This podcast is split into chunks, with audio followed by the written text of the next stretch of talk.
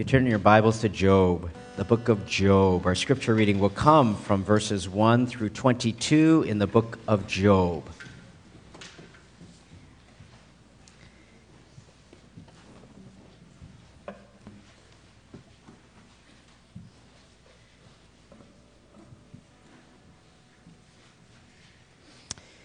The book of Job.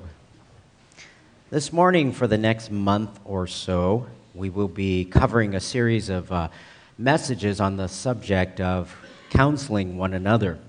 How to counsel, how to help, how to encourage in a biblical way, how to help people with their problems, how people change the state of biblical counseling today, as well as the sin that so easily besets us, that is the cause of our suffering in this world indirectly and directly. So we begin this particular series with a subject that affects us all, and that is of suffering, of suffering, which is a part of God's sovereign purpose. And we look into the book of Job. Our reading will begin in verse 1 and it will end in verse 22. Job chapter 1, verse 1. It reads There was a man in the land of Uz whose name was Job. That man was blameless, upright, fearing God, and turning away from evil. Seven sons and three daughters were born to him. His possessions also were 7,000 sheep, 3,000 camels, 500 yoke of oxen, 500 female donkeys, and very many servants. And that man was the greatest of all the men of the East. His sons used to go and hold a feast in the house of each one on his day. They would send and invite their three sisters to eat and drink with them. When the days of feasting had completed their cycle, Job would send and consecrate them, rising up early in the morning and offering burnt offerings according to the number of them all. For Job said, Perhaps my sons have sinned and cursed God in their hearts. Thus Job did continually. Verse 6 Now there was a day when the sons of God came to present themselves before the Lord, and Satan also came among them. The Lord said to Satan, From where do you come? Then Satan answered the Lord and said, From roaming about on the earth and walking around on it. The Lord said to Satan, Have you considered my servant Job? For there is no one like him on the earth, a blameless and upright man fearing God and turning away from evil. Then Satan answered the Lord, Does Job fear God for nothing? Have you not made a hedge about him and his house and all that he has on every side? You have blessed the work of his hands, and his possessions have increased in the land. But put forth your hand now and touch all that he has, and he will surely curse you to your face. Then the Lord says to Satan, Behold, all that he has is in your power. Only do not put forth your hand on him. So Satan departed from the presence of the Lord. Now, on the day that his, when his sons and his daughters were eating and drinking wine in their oldest brother's house, a messenger came to Job and said, The oxen were plowing, the donkeys feeding beside them and the Sabaeans attacked and took them, and they also slew the servants with the edge of the sword, and I alone have escaped to tell you. While I was while he was still speaking, another also came and said, The fire of God fell from heaven and burned up the sheep and servants and consumed them, and I alone have escaped to tell you. And while he was still speaking, another also came and said, The Chaldeans formed three bands and made a raid on the camels and took them and slew the servants with the edge of the sword, and I alone have escaped to tell you.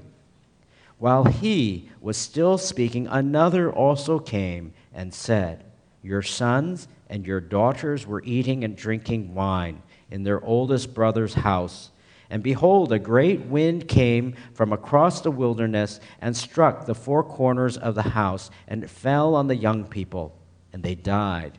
And I alone have escaped to tell you.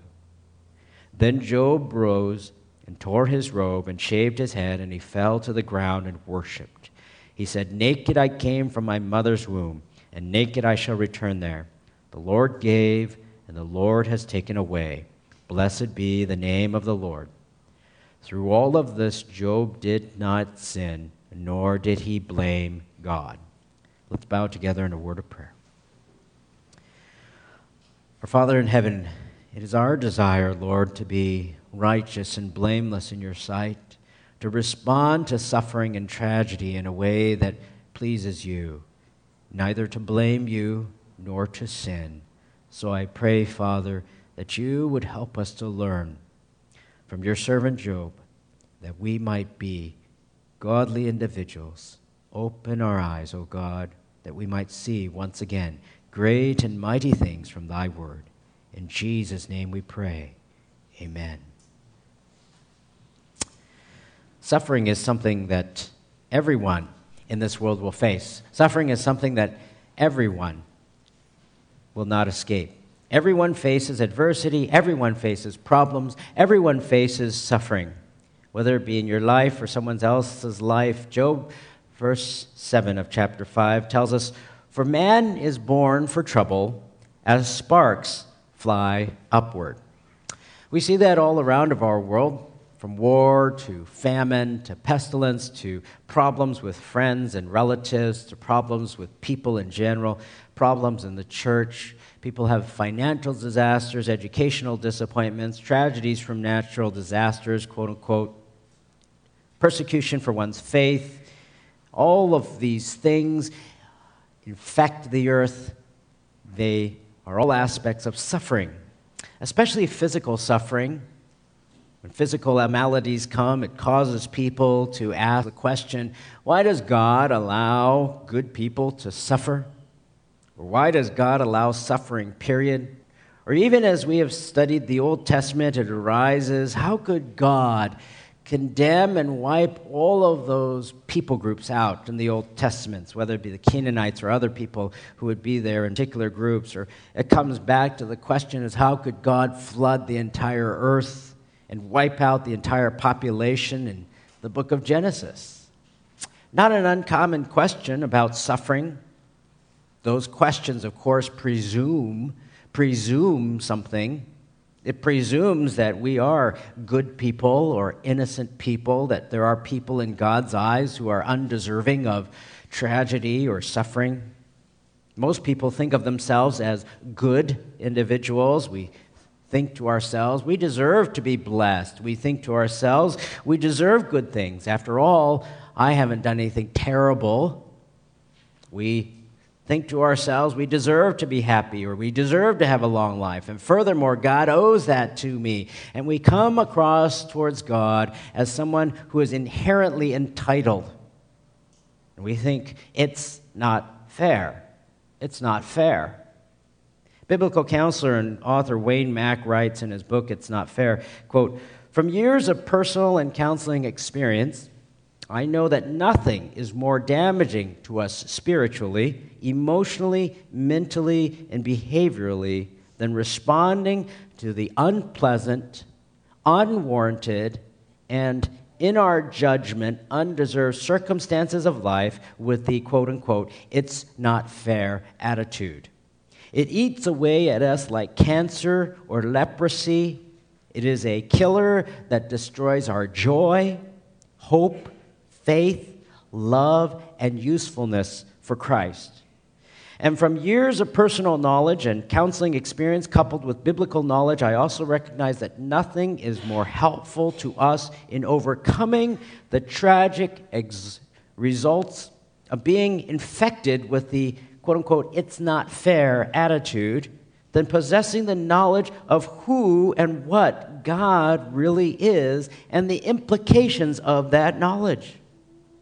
And he continues to write and give us examples from the scriptures about those who would throw up their hands, so to speak, and say it's not fair. The story of Rachel, who was barren, who didn't have children, and Leah, her sister, who kept having children, and she would blame Jacob and say it's not fair. How come she has all of the kids and I don't? Or the older brother in the prodigal son parable. The older brother, after his younger brother, had taken his inheritance and squandered it and had come back, and the, and the father welcomed him back, killed the fattened calf, and the older brother comes in anger and says, It's not fair. Why does he deserve that? Why didn't you ever give those things to me? But the parable of the workers, the workers who agreed to a certain pay early on in the day, they agreed to work for a certain pay.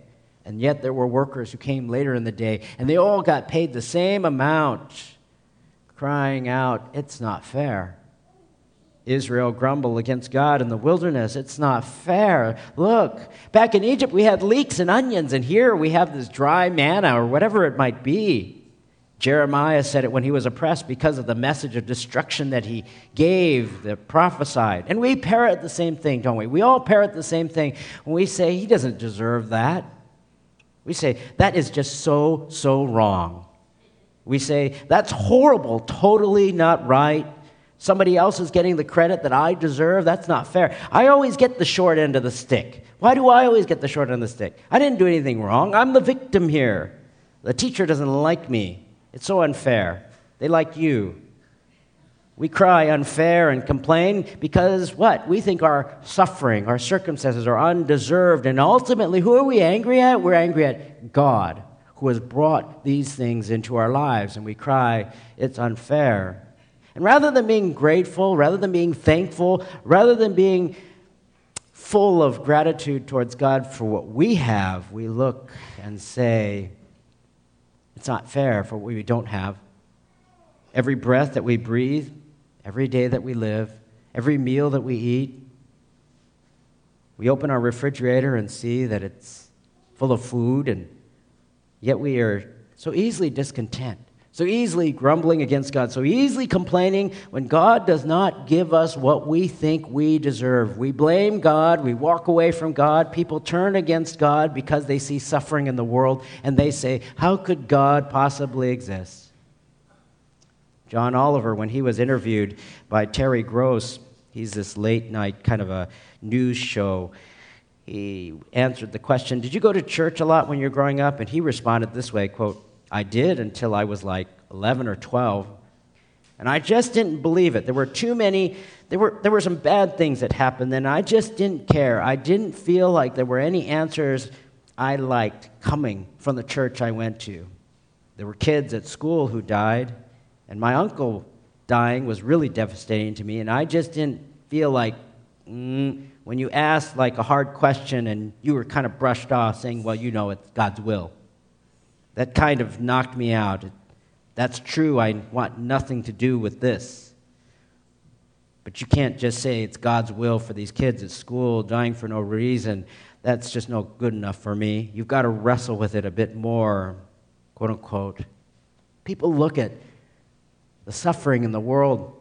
Say, I don't want anything to do with a God that allows that sort of a thing. Little do they see that God has a purpose, that does have a purpose. Little do we know what it may be, but ultimately for our ultimate good and God's glory. But we look at suffering, and the Bible looks at suffering in at least two different categories. In at least two different categories, God explicitly states that there are at least a couple of categories of suffering. In 1 Peter, Peter makes that point in 1 Peter chapter 4 verse 15. He says, "Make sure that none of you suffers as a murderer or as a thief, evildoer or troublesome meddler. But if anyone suffers as a Christian, he is not to be ashamed, but is to glorify God in his name." In verse 19, therefore, those who also suffer according to the will of God shall entrust their souls to a faithful Creator in doing what is right. There are those who suffer because they've committed a crime, the built in suffering that God has planned in his course by establishing authorities, by establishing laws, by establishing rules in which, if you break those laws, there are consequences that God brings in there's suffering because of that. There's also suffering because you are a Christian who is living a life that is righteous, and because of that, you face, you face difficulties. There are different categories of suffering, but all suffering, of course, is under the sovereign ordination of God. And such was the suffering of Job that we find here. Such is the suffering of Job. Job, a very righteous individual, a character, a person who was of godly character, and yet he faces suffering. And if you put yourself in Job's shoes, here he is, he is living a life in which he is trying to do what is right, and God calls him blameless. Yet he faces all of these things. If anybody on this earth would be able to say it's not fair, I'm sure he would have cried the same thing. So we look at his character first in verse 1 through 5. The Bible tells us that Job was this man, a godly man, a man who was blameless, a man who was upright, a man who feared God, and he turned away from evil. He was a mature individual. He had 10 children. He would share, they would share meals together. He was wealthy. He was blessed. He had thousands of livestock and herds. He was a grower of crops. He was influential. He was the priest of his family. He was the priest of his family. He'd make offerings to the Lord every week for the sins of his children, thinking, perhaps my children have sinned against God, and I will do this. He was a wise, loving husband. In chapter 29, it tells us that he was highly respected among the people. He was a leader. He was a generous man. It says, a wise leader. In the book of Ezekiel, chapter 14, verse 14, his righteousness his righteousness is compared to that of Noah and of David. And in James 5:11, he is commended for his spiritual endurance. From the world's perspective, this was an upright good man. This was a good man. From the world's perspective, he was undeserving of any calamity that would ever come to him. And from God's perspective, he too was a blameless, righteous man who feared God and turned away from evil. But then we see in verse 6 that these sons of God come before God. And I believe these are a reference to angelic beings. These angelic beings come before God, and Satan is among them. Satan is among them. And by the way, Satan is not his name. Satan is a title. Okay? When you, when you, when you go before a, a court and you say your honor, that's not his name. Uh, you know, you call a police officer who comes and gives you a ticket, you call him officer so and so. Officer is not his name, it's a title. And so here, Satan is a title, and that title means adversary. It means adversary. And what Satan does is he continually accuses those who are followers of God before God himself. He continually accuses Christians before God, does whatever it takes to draw them away. Satan's ploy is to continue to sow, to sow deception, false ideas, false teaching, to test believers, to show that they are false, etc., to accuse God and to antagonize those who are believers. Here, Satan, the enemy, the ad- adversary, he converses with God in verse 7. God says, From where do you come? And he's been roaming around the earth. And the Lord says to Satan, Have you considered my servant Job? There's no one like him on the earth. It says, a blameless, upright man, fearing God and turning away from evil. And Satan answers, and he says, Look, the only reason why he's doing all of these things is because you bless the work of his hands. You're good to him. You put this hedge around him. You've protected him. But imagine if you take all of that away if you take all of that away, he will curse you to your face. He will curse you to your face. That is the accusation. Take away all these things, and they will show you their true heart, that they aren't genuine. He wanted to prove that saving faith was not only a sham, but that believers only follow God because you're good to them. You're good to them, God. And so God gives permission to Satan to take away everything from Job to prove that his faith was genuine, to prove that Job's faith was sincere. The only thing he could not do was to afflict Job. And from this particular section of text, we learn three particular things about suffering. Number one, that God is involved. God is involved in suffering. God is involved in suffering. Some desire to keep God out of everything. They don't, they don't ascribe to God any type of calamity. They have this picture that God only does benevolent things and God never brings calamity upon people. They probably never had read the Old Testament where God used Babylon to judge his own people, a wicked people, which was what the book of Habakkuk is all about. That Habakkuk cries out to God and says, God, my people, my people are wayward. They are sinning. There's violence in the land. And God says, Don't worry, I will take care of it. I'm going to send the Babylonians as my instruments of judgment, as my instruments of judgment upon my people. And Habakkuk is a man who's just full of questions. He said, how, how in the world could you do that? Because Babylon is even worse than our people. They are even more wicked than Israel. So, how could you take them and use them to punish our own people? And God says to him, Don't worry about that because judgment will come upon Babylon as well. But God is involved in calamity and suffering. Number two, Satan can do nothing unless God allows him. Not only is God involved in suffering, but Satan can do nothing unless God permits him to. Satan cannot harm anyone, he cannot bring calamity upon anyone, he cannot touch anyone unless God permits him to. Satan does not roam absolutely free to do anything that he so chooses. Even Satan is on the leash of God. That helps us not to fear not to be afraid of perhaps things that may be supernatural that may come, that might antagonize those who are believers. Thirdly, though, God has a purpose. He has a purpose for suffering and calamity. He has a purpose for suffering and calamity. We may not know, we may have a glimpse, but on the backside of it, at the end of life, many times we can look back and see how God has used difficulties in our lives to mold us, to make us into what He desires. It is like when we speak of trials in, in James chapter 1, when James says, Consider it all joy, my brother, when you face trials of many kinds. We're to have it all joy. Why? Because it produces endurance, and endurance will have its perfect work, so we may be we may be presented as complete.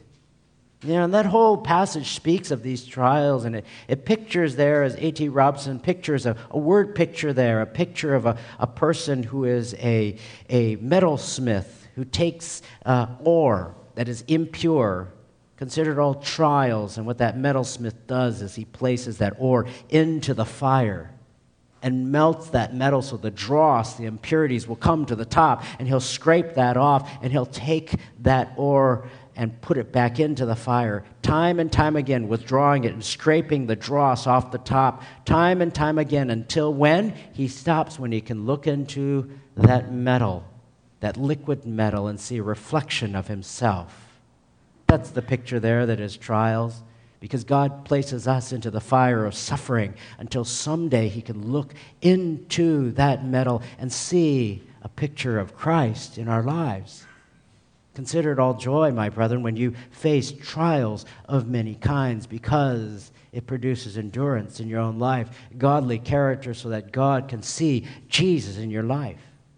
So God is involved in suffering. Satan can do nothing unless God permits him to. And thirdly, God has a purpose for suffering and calamity.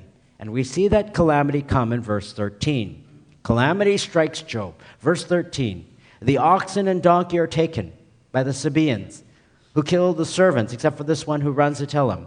Fire comes down and consumes all the sheep and the goats. The Chaldeans stole the camels and killed the servants.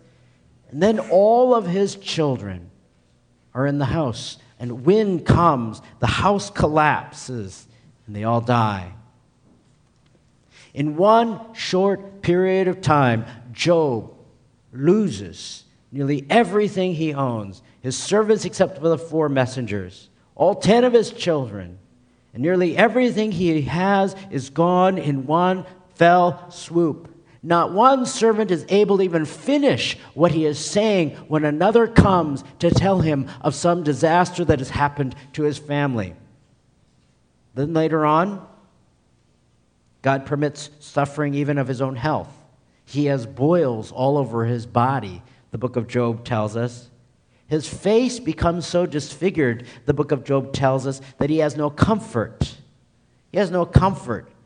He's so uncomfortable, and his wife, Mrs. Job, doesn't make it any easier. She says, Curse God and die. And throughout the book of Job, the boils are not the only thing he suffers from. In chapter 2, verse 7, no, he has severe itching and irritation, 2, 7, and 8. He has great grief. Emotionally, he suffers, 213. He loses his appetite, in 324. He's extremely dis- uncomfortable, 324. He has insomnia. He can't sleep, chapter 7, verse 4. And then worms and dust get into his flesh. 7 5. And his boils, the Bible tells us in 7 5, begin to ooze, continually ooze. And then he has hallucinations, 714. And in 1328, his skin decays, and in 16.8, 17.7, it shrivels up. His skin begins to shrivel, and then he has severe, severe halitosis in 1917, relentless pain in 3017. His skin turns black, chapter 30, verse 30. He has a fever, same passage. And then he loses an incredible amount of weight in 3321. And not only that, in Job 19, 18, and following, it tells us about the fact that when he gets up, kids, kids make fun of him. Make fun of him then all of his former associates, they ignore him, they shun him. All of his loved ones have turned against him. There is near complete rejection. Not only does he face the outward circumstances, but he faces his body decaying, his flesh having all sorts of issues, his own skin. Faces the rejection, the ridicule of children and other associates. That's the severity of his suffering. And of course, he begins to fall into despair. In chapter 3, verse 1, it says, Afterwards, Job opened his mouth and cursed the day of his birth. He didn't curse God, but he cursed the day of his birth, and in despair, he wishes that he had never been born. Verse 11 of chapter 3. Why did I not die at birth? Come forth from the womb and expire. All of these things, socially, emotionally, physically, and then he's loss of all that he has. Then, to heap all of that on, the book of Job chronicles for us a series of dialogues, three dialogues from his friends. His friends Eliphaz, Bildad, and Zophar. Friends who came to see him, came to see him, and they did what was wise for a short period of time. They didn't say anything. That was probably the best thing they could have done. They just sat there, and then they began to make assumptions. They began to make conclusions. And then it was worse than them being there. Eliphaz says in verse 7 of chapter 4 Remember now, whoever perished being innocent. In other words, uh, you must have done something wrong. You're not innocent. That's why you're suffering all this. Or where were the upright destroyed? According to all I have seen, those who plow iniquity and those who sow trouble harvest it. By the breath of God they perish. And by the blast of his anger they come to an end. In other words, oh, look, all suffering, he says, in my experience, is because of personal sin. You must have sinned. That, therefore, that's why you're facing all of these things. You sow what you reap. Worse yet, he says in verse 12, he tells Job and following, it's because he had some word of God or vision or something in his sleep, and you know, you've got some sort of issue here because God told me. His friends chime in and they get right to the fact that, hey, you know what? If you sin, you suffer. You must be sinning. You are sinning. The wicked are short lived. Bad advice. No, it might be so. It might be so, but many times we don't know. We don't know that you do sow what you reap, and sin does have its consequences as we looked at in 1 Peter that if suffer as a murderer, as a thief, as an adulterer, yes, you'll face consequences, you will suffer. But there are those who suffer because of doing what is right, and God has a power and purpose that you may not know. But suffice it to say, we see from this account one thing is that calamity may come at any time. You may have your family, may you may have your finances lined up. You may have your home. You may have whatever it may be, your health. And the next day, it could be all gone. It could be all gone. You could be walking down the street. You may trip and fall and hit your head, lose your ability to ever walk again. You may be the target or next to the target of some terrorist attack. You may be the victim of a crime. You may be traveling on any bridge in the U.S., and that bridge may collapse. You do not know what the future holds. Calamity is around the corner for many people, and Jesus uses that. He uses this idea of calamity. If you look in Luke chapter 13, Luke chapter 13 tells about a calamity and tells of the particular perspective of the people back then. Luke chapter 13. These people come to Jesus. In Luke chapter 13, verse 1, it says, Now, on the same occasion, there were some present. Okay? There were some present who reported to him about the Galileans, whose blood Pilate had mixed with their sacrifices. So these people come and they talk to Jesus. They say, Look, there are some whose Galileans, their, their blood was mixed because of Pilate. And, and Jesus says to them, or I should say, Jesus says to them, Do you suppose that these Galileans were greater sinners than all the other Galileans because they suffered this fate? I tell you, no, but unless you repent, you will all likewise perish.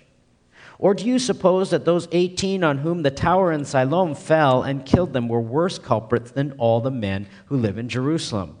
I tell you, no, but unless you repent, you will all likewise perish. So, what's happening here? Well, some people came to Jesus and asked about these Galileans. Okay, these Galileans had come down to Jerusalem to offer their sacrifices. So geographically, the Galileans, they were up north, and then you had the area of Samaria, and then you had the Judean Jews, and you had Jerusalem there among Judea. And so the Galileans had to come south quite a ways. And the Galileans were not looked upon as very, very highly at all. They were looked upon as people who were uneducated, people who didn't have good manners, people who were sometimes even thieves, people who just were the backwards hillbillies of that time. What do they know, those Galileans? That's how the Judean Jews looked at the Galileans. That's why when Jesus had many of his disciples who were Galileans, they were kind of looked down upon by those who were more snobbish. These Galileans had come down to make sacrifices at the temple. And a number of them were killed by Pilate. A number of them were killed by Pilate, and their blood was mixed with the sacrificial blood near, near the altar, some occasion that was there. And Jesus says to them, Do you think because these Galileans were killed that somehow they were greater sinners because they had faced this death, a death by Pilate? Do you think that? I tell you, no. I tell you, no. But unless you repent, you will all likewise perish. Because he knew what the people were thinking. He knew that the people thought, because of this tragedy that happened to them, they must have been, those Galileans, they probably deserved what they got coming to them. That's what they would think. Those wicked, backwards, uneducated Galileans, they probably deserve that. And Jesus says, no. Unless you repent, you too will face that death. Not worse. And then he says, Oh, you, how about the 18 people who were killed by the tower in Siloam? It fell and it killed them. And do you think that they were worse culprits than all the men who live in Jerusalem? In other words, there's this tower. There was a tower in Siloam, fell down. What we might consider, oh, that bridge collapsed, and, and those people perished underneath that bridge, or whatever might have happened.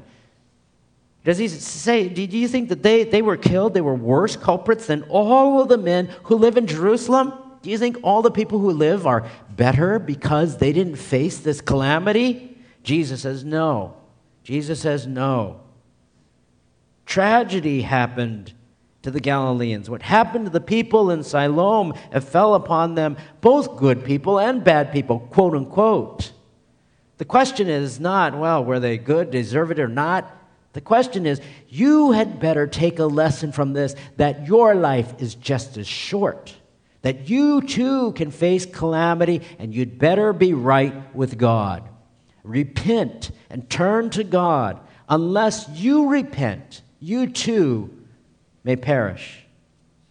Unless you too will understand that life can be taken away at any time. So, Job, too, all of these things were taken away by Satan. God permitted that to happen for a purpose. What did Job do? What was his response? Back to Job chapter 1, verse 20. Then Job arose. He tore his robe, shaved his head, and he fell to the ground and he worshiped. Naked I came from my mother's womb, and naked I shall return there. The Lord gave, the Lord has taken away. Blessed be the name of the Lord.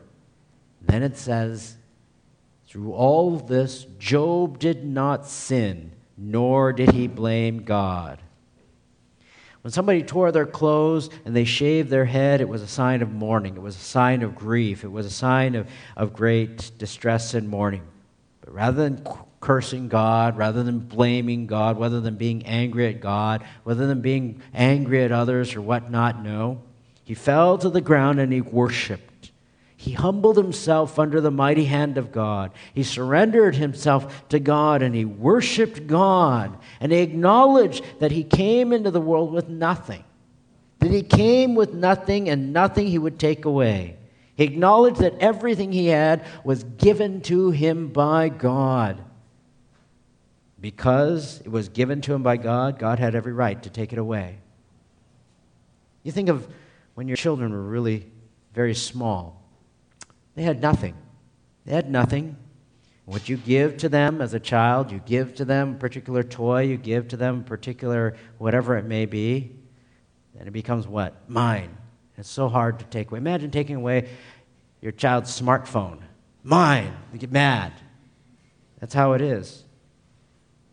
They remember that they weren't born with a smartphone in their hand.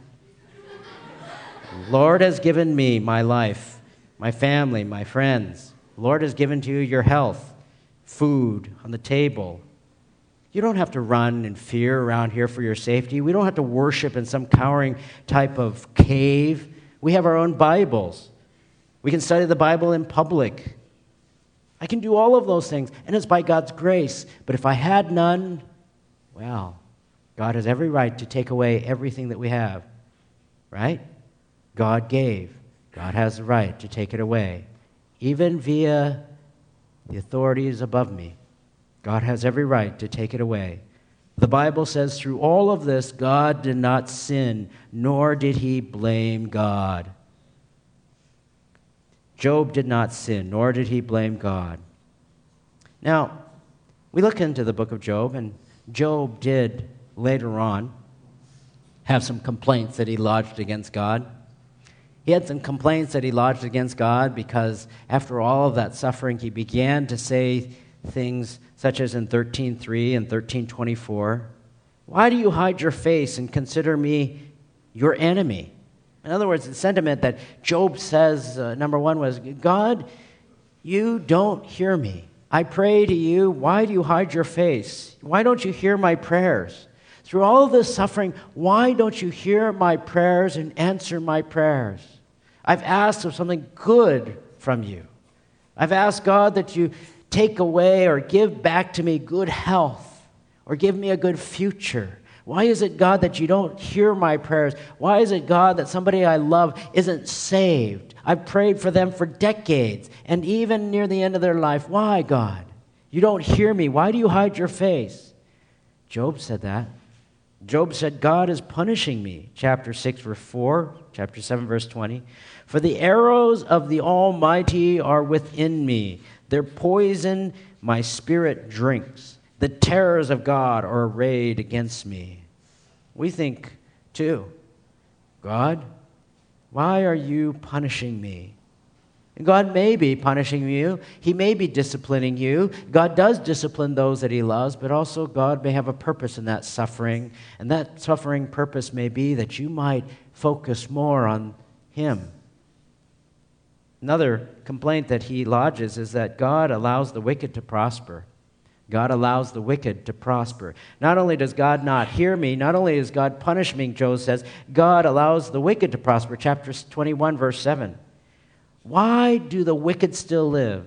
Continue on, also become very powerful. Hmm. We compare ourselves to others when suffering comes. Why is it that I get the short end of the stick and that person who's not even a Christian gets that promotion? Why do they succeed and why do they get that? How come they're.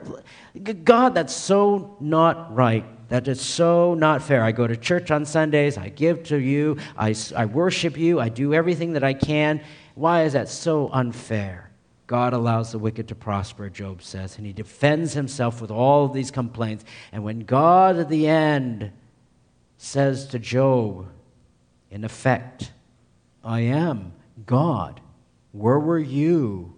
Where were you, oh small little Job? Where were you when I created the earth? Where were you when I do all of these things? And Job has nothing to say because we don't have anything that we are entitled to aside from what God Himself has promised to us. We can become self righteous. We say to ourselves, I'm, I'm innocent. I deserve better. And tempted to think the Christian life isn't worth it. But God, in His wisdom, is completely just. He is completely fair. He is completely fair, and God is not, not a God to be bargained with. But we are to say, God, I came into this world with nothing. And whatever I have, you have every right to take away. We're not entitled to anything. We love to carry that stick around and we blame God by blaming others. But God is a just God. When tragedy and problems come in our lives, what happens? Problems or tragedy comes in our lives, what happens? Well, what you really believe and what's on the inside begins to show. It's like a fruit that might look good on the outside, nice skin. When you cut it open, it can be good and fresh, or it can be completely rotted out. When temptation comes, what's in the heart really shows. There's an account just within the past couple of years of a man named Don. Don McConchie. He's the vice president of government affairs at Americans United for Life. And he was riding his motorcycle through the suburban intersection in Washington when there was a car that came into his lane and pushed him into oncoming traffic. He's riding his motorcycle. He woke up two weeks later in a level one trauma center, and he was a mess. Half a dozen broken ribs, he had a deflated left lung, he had a broken clavicle, his shoulder blade was broken, five broken vertebrae in his back, but amongst all of those broken bones, he also had a spinal cord injury. It left him a paraplegic. And the neurosurgeon told his wife that it would be a miracle if he'd ever walk again. Eight years later, he's still in a wheelchair. He says this quote, What I learned, Dan said, is that this life isn't for our comfort. Instead, the purpose of this life is that we become conformed to the image of Christ. Unfortunately, that doesn't happen when everything is unicorns and rainbows. It instead happens when life is tough, when we are forced to rely upon God through prayer just to make it through the day.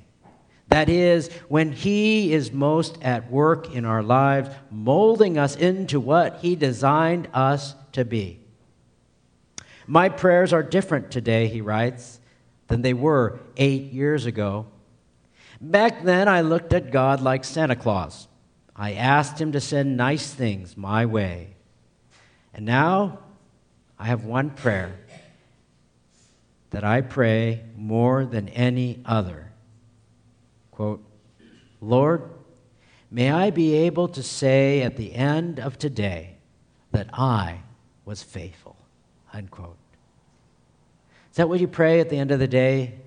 That at the end of the day, you can look back at the day that you had just lived and say, Lord, may I be faithful. I was faithful today. Because when life is difficult, when we face suffering, we are to worship God. God, the response is not to sin, not to walk away in anger, not to pursue our own happiness, not to cry, it's not fair, not to follow the world, not to decide to take our matters into our own hands so we can decide for ourselves what we think is best. No, it is to be able to say, I've been faithful to the Word of God. For naked I came from my mother's womb, and naked I shall return. The Lord has given, the Lord has taken away. Blessed be the name of the Lord. And through all of this, neither to sin nor to blame God. Let's bow in prayer.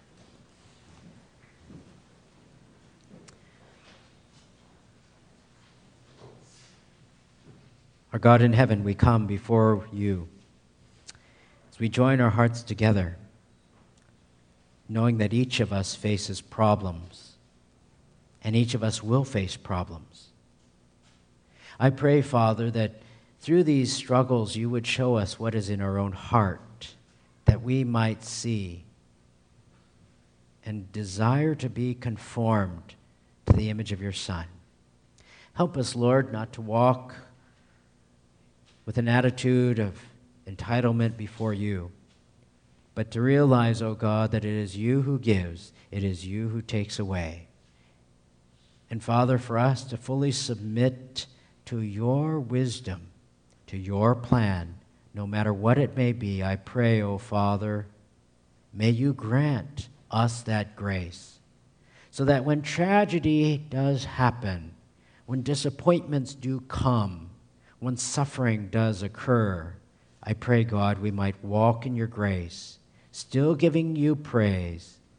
Not to us, O Lord, not to us, but to your name give glory. In Jesus' name, amen.